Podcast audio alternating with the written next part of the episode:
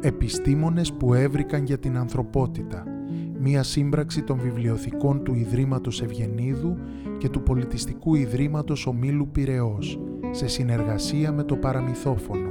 Αφήγηση Γιώργος Ευγενικός. Μουσική Μάρα Κέσαρη. Έρευνα επιμέλεια κειμένου Μαρία Βλαχάκη. Στην αφήγηση συμμετέχουν η Σμαράγδα Αποστολάτου και η Μαρία Βλαχάκη. Elizabeth Blackwell Κάποτε στην Αγγλία γύρω στα μέσα του 19ου αιώνα ζούσε με την οικογένειά του ένα κορίτσι που το έλεγαν Elizabeth. Elizabeth Blackwell. Όταν γεννήθηκε η Elizabeth, οι μοίρες την επισκέφθηκαν για να τη μοιράνουν. Το γραμμένο της ήταν να ξενιτεύεται, να έχει κοφτερό μυαλό, να αγωνίζεται κάθε μέρα της ζωής της και να προσφέρει σε όλη την ανθρωπότητα. Ο πατέρας της Ελίζαμπεθ είχε ένα εργοστάσιο ζάχαρης και η οικογένεια τα περνούσε μια χαρά με όλα όσα χρειαζόταν. Η Ελίζαμπεθ μεγάλωνε, μάθαινε γράμματα και έπαιζε με τα αδέλφια της και ο καιρός κυλούσε ήσυχα. Μια μέρα πυρκαγιά ξέσπασε στο εργοστάσιο ζάχαρης, αναστάτωσε και συμφορά, ο εξοπλισμός καταστράφηκε όλος.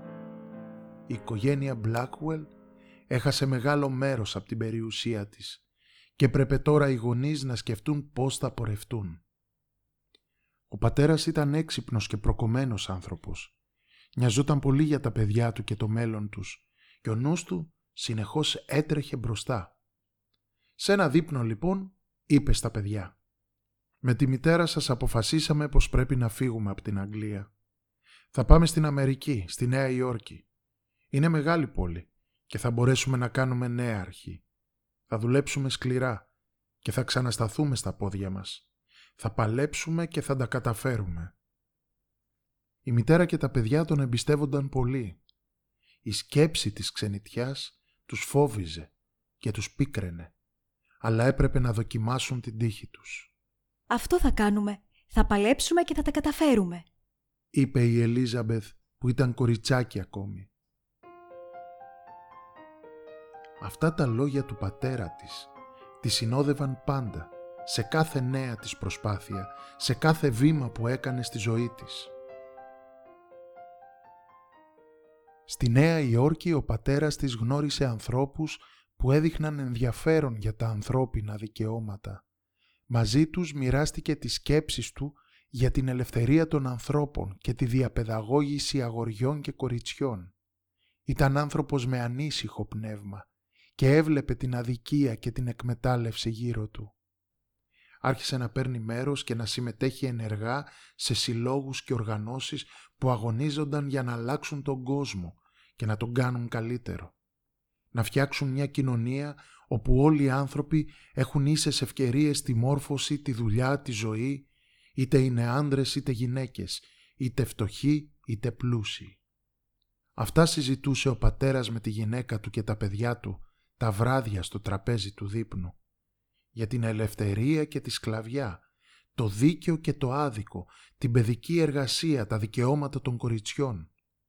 Η Ελίζαμπεθ και τα αδέρφια της μάθαιναν καινούργια πράγματα για τη ζωή και την κοινωνία και σε αυτό το οικογενειακό τραπέζι υπήρχε χώρος για τη φωνή όλων. Μικροί και μεγάλοι είχαν την ελευθερία να πούν τη γνώμη τους. Και εσείς κόρες μου έχετε τα ίδια δικαιώματα που έχουν τα αγόρια. Μπορείτε να σπουδάσετε αυτό που θέλετε ή να ακολουθήσετε μια τέχνη που θα επιλέξετε εσείς. Η ζωή είναι δική σας. Ο καθένας αποφασίζει για τον εαυτό του αυτό που του ταιριάζει.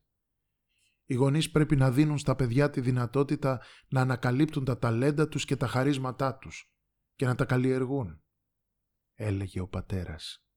Με δύο ορθάνυχτα, λαμπερά και απορριμμένα μάτια η Ελίζαμπεθ έλεγε. Πολλά παιδιά δεν έρχονται στο σχολείο γιατί δουλεύουν. Δεν είναι σωστό ούτε δίκαιο τα παιδιά να δουλεύουν από πολύ μικρή ηλικία. Αυτό λέγεται εκμετάλλευση. Μα ούτε και οι μεγάλοι πρέπει να δουλεύουν 12 και 13 ώρες. εξηγούσε ο πατέρας. Και η Ελίζαμπεθ συνέχιζε να λέει Πολλά παιδιά στο σχολείο λένε πως οι γονείς τους θα τιμωρούν σκληρά. Ένας γονιός δεν πρέπει να τιμωρεί σκληρά ένα παιδί. Μπορεί να του εξηγεί τους κανόνες, να κάνει μια συμφωνία με το παιδί και αν στη συνέχεια το παιδί δεν την τηρήσει, ε τότε θα έχει τις συνέπειες που έχουν ορίσει μαζί από την αρχή. Έτσι θα μάθει το παιδί να είναι υπεύθυνο για τις υποσχέσεις και τις πράξεις του, να σέβεται τις συμφωνίες και να δέχεται τις συνέπειες που έχουν τα λάθη του. Έλεγε ο πατέρας και όλοι τον άκουγαν με προσοχή. Οι απόψεις του πατέρα ήταν πολύ διαφορετικές για την εποχή του. Όλα αυτά που έλεγε και εφάρμοζε δεν ήταν ο συνηθισμένος τρόπος ζωής. Είχαν την τύχη να μεγαλώνουν με δύο γονείς που ακόνιζαν το μυαλό και καλλιεργούσαν την ευαισθησία των παιδιών τους μέρα με τη μέρα. Ο καιρός πέρασε. Η Ελίζαπεθ έγινε κοπέλα και εργαζόταν ως δασκάλα για να βοηθά στα έξοδα της οικογένειας. Το έκανε με αγάπη και πίστη, αλλά μέσα της αυτό δεν της αρκούσε. Η καρδιά της λαχταρούσε να ψάχνει, να μελετά, να ανακαλύπτει. Μια μέρα η Ελίζαμπεθ έκανε συντροφιά σε μία φίλη της που έπασχε από μία ασθένεια. Τα λόγια της φίλης της άγγιξαν τόσο πολύ την Ελίζαμπεθ που την έκαναν να πάρει μια μεγάλη απόφαση. Με πικραμένη και τρεμάμενη φωνή η φίλη της Ελίζαμπεθ είπε «Πονάω, Ελίζαμπεθ. Πεθαίνω μέρα με την ημέρα. Εσύ είσαι γυναίκα. Το ξέρω πως με καταλαβαίνεις. Αν είχα μια γυναίκα γιατρό να με φροντίζει, να μοιράζω με τις σκέψεις μου, ο πόνος μου θα λιγόστευε. Τότε η Ελίζαμπεθ συλλογίστηκε και βάλθηκε να επιτύχει το στόχο της. Γιατρίνα πρέπει να γίνω. Η Αμερική δεν έχει γυναίκες γιατρούς. Πουθενά δεν υπάρχουν γυναίκες γιατροί. Η επιστήμη και οι γυναίκες ασθενείς χρειάζονται γιατρίνες. Ξεκίνησε να κάνει αιτήσεις σε πανεπιστήμια ιατρικής και ζητούσε να γραφτεί και να σπουδάσει την ιατρική επιστήμη. Τότε ο κόσμος είχε το επάγγελμα του γιατρού για ανδρικό και έτσι υπήρχαν μόνο άνδρες γιατροί. Εκείνο τον καιρό τα κορίτσια δεν είχαν τις ευκαιρίες που είχαν τα αγόρια. Οι απαντήσεις ήταν αρνητικές και έρχονταν η μία μετά την άλλη. Γιατί; Γιατί ήταν γυναίκα. Κανένα πανεπιστήμιο δεν δεχόταν γυναίκες και κανένας πρίτανης δεν εμπιστευόταν μια γυναίκα. Σε ένα από τα πανεπιστήμια, ο πρίτανης φάνηκε να το σκέφτεται λίγο παραπάνω. Δίσταζε και εκείνος φυσικά να δεχτεί μια κοπέλα ανάμεσα σε τόσα αγόρια και δεν τολμούσε να πει το ναι. Δεν έλεγε όμως ούτε και το όχι. «Μα τι λες τώρα κοπέλα μου; Γυναίκα στην ιατρική. Δεν γίνονται αυτά τα πράγματα. Ποτέ δεν είχαμε φοιτήτρια γιατρίνα. Και αν τα αγόρια δεν θέλουν μια κοπέλα ανάμεσά τους; Γιατί να μην θέλουν, κύριε; Θα παρακολουθώ τα μαθήματα και θα κάνω όλες μου τις εργασίες όπως και τα αγόρια. Και μπορεί μια κοπέλα να μελετά σκληρά όπως ένα αγόρι; Φυσικά και μπορεί, κύριε. Είμαι έτοιμη να βάλω τα δυνατά μου. Και αν δεν συμφωνούν οι γονείς, τι θα πούν οι καθηγητές και οι συνάδελφοι, τι θα πει ο κόσμος; Ο κόσμος έχει ανάγκη, κύριε, από γιατρίνες. Οι ίδιες οι γυναίκες ασθενείς ζητάνε γιατρίνες να τις παρακολουθούν. Ο πόνος τους λιγοστεύει. Η Ελίζαμπεθ δεν έφευγε από το γραφείο του Πρίτανη, παρά επέμενε και τον παρακαλούσε. Καλά, καλά. Τέλος πάντων, ας αποφασίσουν οι ίδιοι φοιτητές του Πανεπιστημίου. Αν σε δεχτούν, τότε κι εγώ δεν θα έχω καμία απολύτως αντίρρηση να γραφτεί στην ιατρική σχολή και να σπουδάσεις γιατρίνα. Πρώτα όμως θα πρέπει να τους ενημερώσω και να συμφωνήσουν όλοι, είπε ο Πρίτανης. Έριξε λοιπόν το βάρος της απόφασης στους φοιτητές. Τι να κάνει η Ελίζαμπεθ; Περίμενε την απόφαση και ήλπιζε μόνο σε ένα θαύμα. Όταν οι φοιτητές ερωτήθηκαν αν θέλουν στο πανεπιστήμιο μια κοπέλα για συμφοιτήτρια, νόμιζαν πως ο Πρίτανης αστειευόταν. Μα καλά, τι είναι αυτές οι τρέλες που ρωτάει ο Πρίτανης; Πώς του ήρθε τέτοιο πράγμα; Σίγουρα θα αστειεύεται. Ε, θα του κάνουμε κι εμείς πλάκα είπαν οι φοιτητέ αναμεταξύ τους και όλοι ψήφισαν ναι. Για καλή τη τύχη λοιπόν η Ελίζαμπεθ και προς έκπληξη του Πρίτανη και όλων των καθηγητών η πρώτη φοιτήτρια ιατρικής είχε γίνει δεκτή. Τρελάθηκε από τη χαρά της η Ελίζαμπεθ.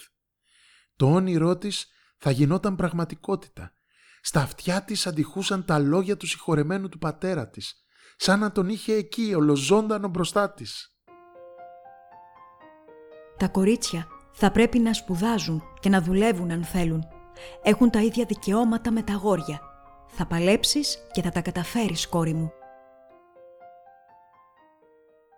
Η Ελίζαμπεθ έμενε με τις ώρες μόνη και μελετούσε τον ανθρώπινο οργανισμό και τις λειτουργίες του, τις ασθένειες και τα γιατρικά. Δεν σταματούσε να ερευνά και να μαθαίνει. Διάβαζε για τις επιστήμες, τις τέχνες και τις θρησκείες, την ίδια τη ζωή. Δεν είχε και πολλές φίλες που να τις βρει άλλωστε. Με ποια κοπέλα να μοιραστεί τις σκέψεις της την εποχή εκείνη. Την ημέρα της αποφύτισης ο Πρίτανης σηκώθηκε από την καρέκλα του, στάθηκε όρθιος και υποκλήθηκε. Το γεγονός ήταν τόσο σημαντικό που μέχρι και οι εφημερίδες το έγραψαν. Ελίζαμπεθ Μπλάκουελ, η πρώτη γυναίκα γιατρός, έγραψαν τα πρωτοσέλιδα στις φυλάδες. Όταν η Ελίζαμπεθ πήρε το πτυχίο της, ήθελε να ταξιδέψει και στην Ευρώπη, να εργαστεί ως γιατρίνα, να εφαρμόσει στην πράξη όσα έμαθε, αλλά να κάνει και άλλες σπουδές, περισσότερες. Έτσι και έγινε. Επισκέφτηκε λοιπόν νοσοκομεία στην Αγγλία και τη Γαλλία και μίλησε με πολλούς διευθυντές. Έρχομαι από την Αμερική. Σπούδασα ιατρική στη Νέα Υόρκη και θέλω να εργαστώ.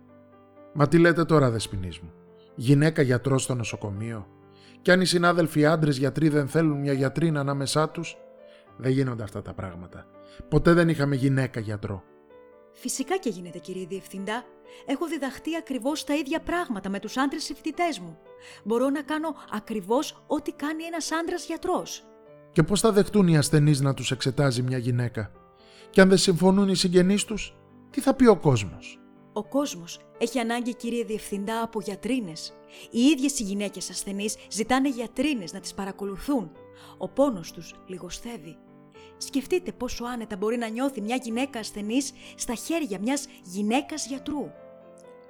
Η Ελίζαμπεθ ζούσε ξανά το ίδιο πράγμα και οι απαντήσεις που έπαιρνε ήταν όχι, όχι, όχι. Έβρισκε όλες τις πόρτες κλειστές γιατί ήταν γυναίκα. Έπειτα από επιμονή και προσπάθεια τη δέχτηκαν σε ένα νοσοκομείο στην Αγγλία, όχι ως γιατρό, αλλά ως μέα Εκεί απέκτησε πολλή εμπειρία.